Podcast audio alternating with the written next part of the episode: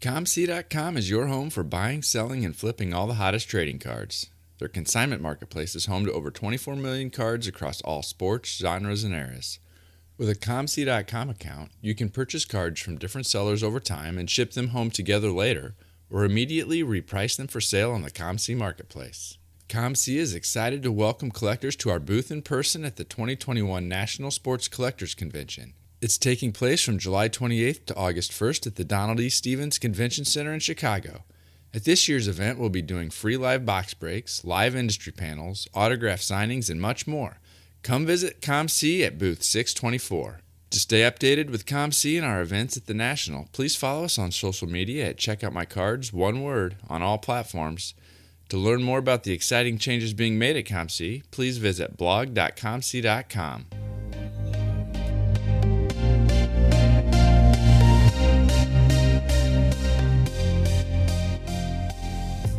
listening to the Wax Pack Hero Sports Card Minute, a podcast where we discuss both the hobby and business sides of collecting. I'm your host, Mike Summer, and I want to help you buy, sell, and trade your way into a collection you'll love.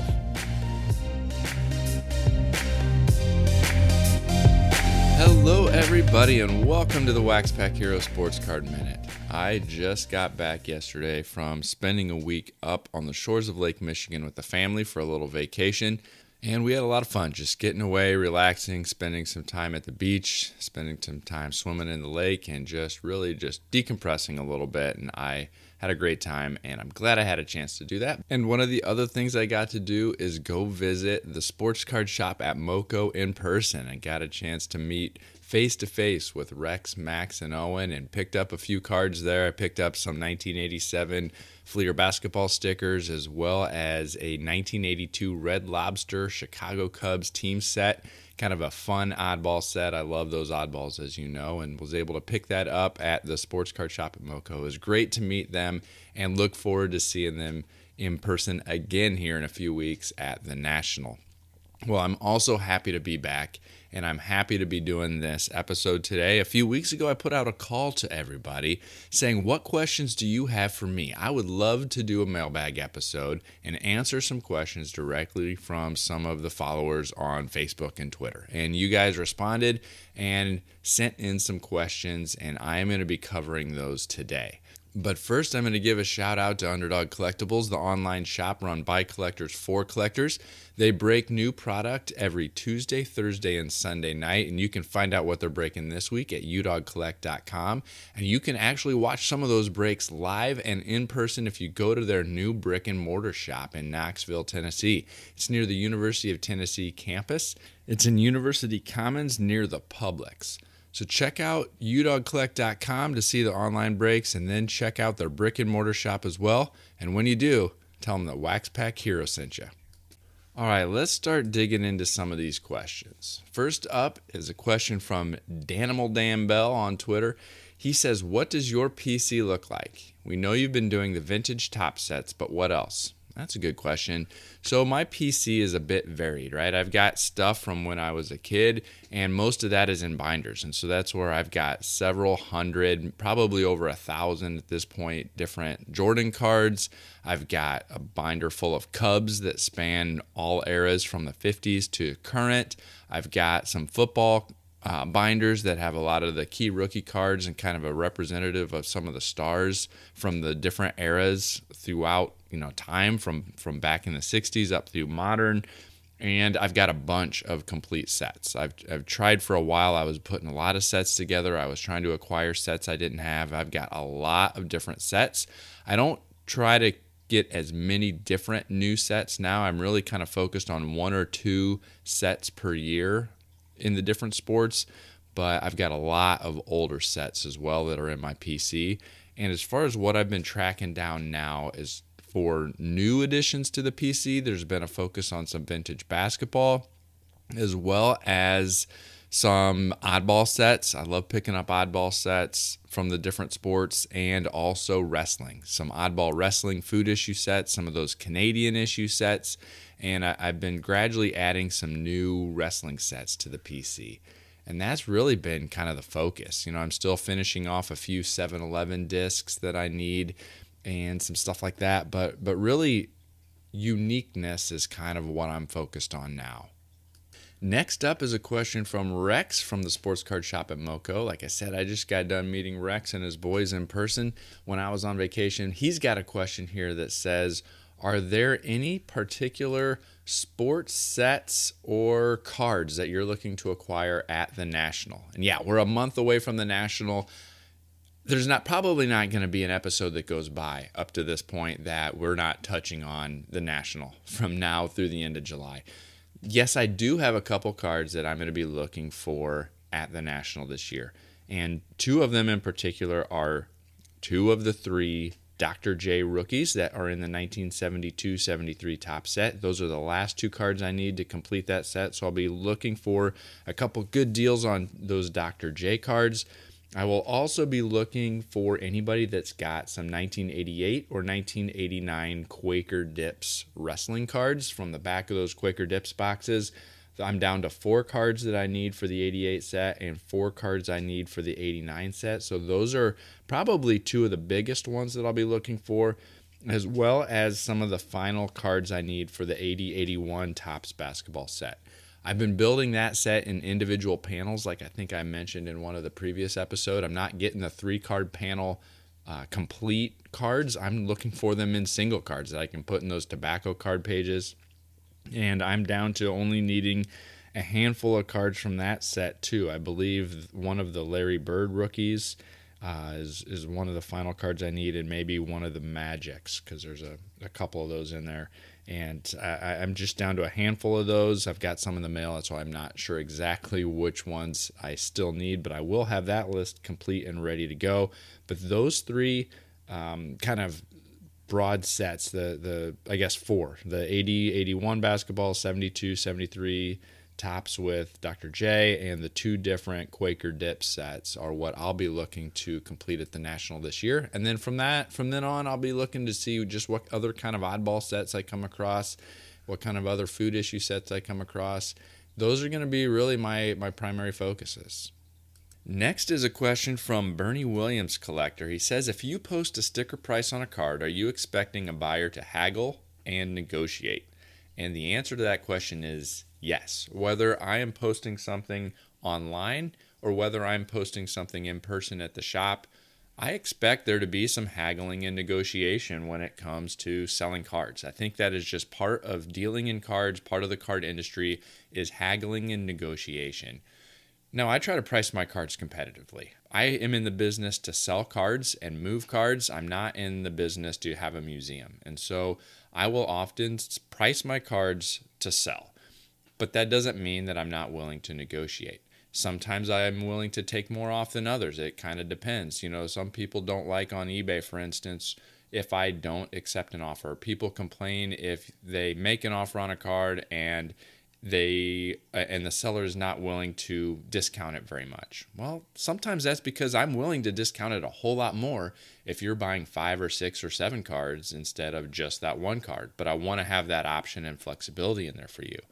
But to, to answer the question succinctly, yes, when I post a price, whether online or in person, I am expecting there be an opportunity for negotiation. It's very, very rare that I am hard priced on a card that I'm not willing to, to sell it. 99% of the time, I'm willing to have a conversation about the price. Tom Gibson asks a question. He says, what strategies should low end PWE eBay sellers be engaged with with eBay sales slowing down? Stay the course, drop prices, sell stamps instead, yell about how unfair it is to everyone on Twitter. I like that. Yeah, so there's a few things that you can do if you're starting to see your sales um, stagnate a little bit. And you know, you hit on a couple of those, right? First, first of all, yes, I think you should stay the course. I think there's always going to be ebbs and flows, but that doesn't mean that you should get out. If you're committed to this, stay the course, ride it out, and you're going to do fine. Drop some prices, sure. I mean, it, you want to make sure that you are priced competitively. If there are other people that have the same cards as you and they're selling them cheaper, then yeah, you know, you're, going to be you're going to be at a disadvantage if you're not priced competitively. So if that means you need to lower your prices a little bit to stay competitive, then do that. If your goal is to move cards. If you don't need the money right away and you think that things are going to rebound or that the inventory of, of cards that are underneath you on eBay are going to sell through quickly and you'll be, be back to having the lowest price soon, then you can ride it out that way a little bit as well. Um, the other thing that I would say is, you know, the eBay standard envelope process saves money, right? It, it adds tracking and it reduces your postage. Yet there are still people I see post on social media every day that don't understand how that works. They don't want to take the time to learn how that works. And they're putting themselves at a disadvantage because they're having to charge more for postage or their profit margin is lower if they offer free shipping if they're not using the eBay standard envelope service. So please use that. That will also give you the best opportunity to get things in people's hands at the lowest price and give you the most return that you can get on those cards. So use eBay standard envelopes. That would be another option. But really it's it's about buying at a right price so that you can charge a low price, still make the margin that you need, get it in people's hands cheaper and and move on from there. So yeah, there's still a ton of money to be made selling low end cards using PWE, whether it is direct on social media, whether it is on eBay, whether it's on Sportlots. There's still a lot of room for profit with low end PWE cards, and I will continue to, to talk about the benefits of selling that and those types of cards. And the final question that we're going to cover today comes from Shawnee Mack. He says, Do you think that we'll be entering a junk slab era with all of the graded cards that will be hitting the market? And my answer to that question is yes, for some cards. I mean, last winter when I posted the episode about grading and my thoughts on grading, one of those cautions that I had for people is all of the cards being graded and the multiples being given to base cards, where there are thousands and thousands of copies graded, even at 9.5s and 10s. And that caution was there's nothing unique about your card. There are thousands of copies of that card graded in very high grades, and thousands more that are just as nice looking that are raw. And so be careful about paying a, a big multiple on those graded base cards and those cards that have a huge population. So, yes, I think for those types of cards, there will be a junk slab era, and we're already starting to see some of the high prices come down on some of those graded base cards and those cards that are not unique or special because there there's plenty of them out there. I don't know that we're going to have a junk slab era for rare cards or for vintage cards or some of those things that need some authenticity. I think we're still going to see some correction because the multiples given to all graded cards were super high over the last year or two. But I don't think it's going to be junk slab type of, of a situation for vintage cards or rare, unique cards that need that authentication. I think the junk slab stuff is going to be what we had when we had people buying boxes of Prizm and sending every single card in to get graded, or we had people buying up a whole bunch of junk junk wax era rookies and sending in hundreds of the same junk wax era rookie to get graded to try to get those those high grades.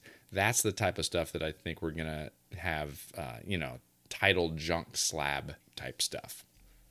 The Sports Card Shop at MoCo is your small town local shop with a global reach. Conveniently located in New Buffalo, Michigan. We're an easy drive for most residents in Michigan, Indiana, Illinois, and Ohio. Come see us every Tuesday through Saturday from 10 to 5 and Sundays from 12 to 5. Want to shop from the comfort of your home? Give us a call at 269 469 0140 or visit our website at the sports card shop at moco.com or our Facebook page. Major credit cards and PayPal accepted, and we ship anywhere in the world. We're an authorized dealer for both Panini and Topps, with new sealed wax from both arriving weekly. And yes, we have PSA and SGC graded cards and over a quarter of a million singles in stock. Be sure to follow us and turn on notifications for posts to Facebook, Instagram, and Twitter so you don't miss out on new arrivals. The Gocher family has been serving this community for over a decade, so stop by or visit us at the sports card shop at moco.com. Well, I had fun doing this mailbag episode. We'll have to do it again sometime in the future. I hope you enjoyed hearing the answers to those questions. If you've got any questions for me, feel free to reach out on Twitter at the Mike Summer. Send me an email at waxpackhero at gmail.com or hit me up on Instagram or any of the other social media platforms as well. I would love to interact. I'd love to answer your questions and help you out in any way that I can. Well, that is all I've got for you this week, so I'll catch you next time.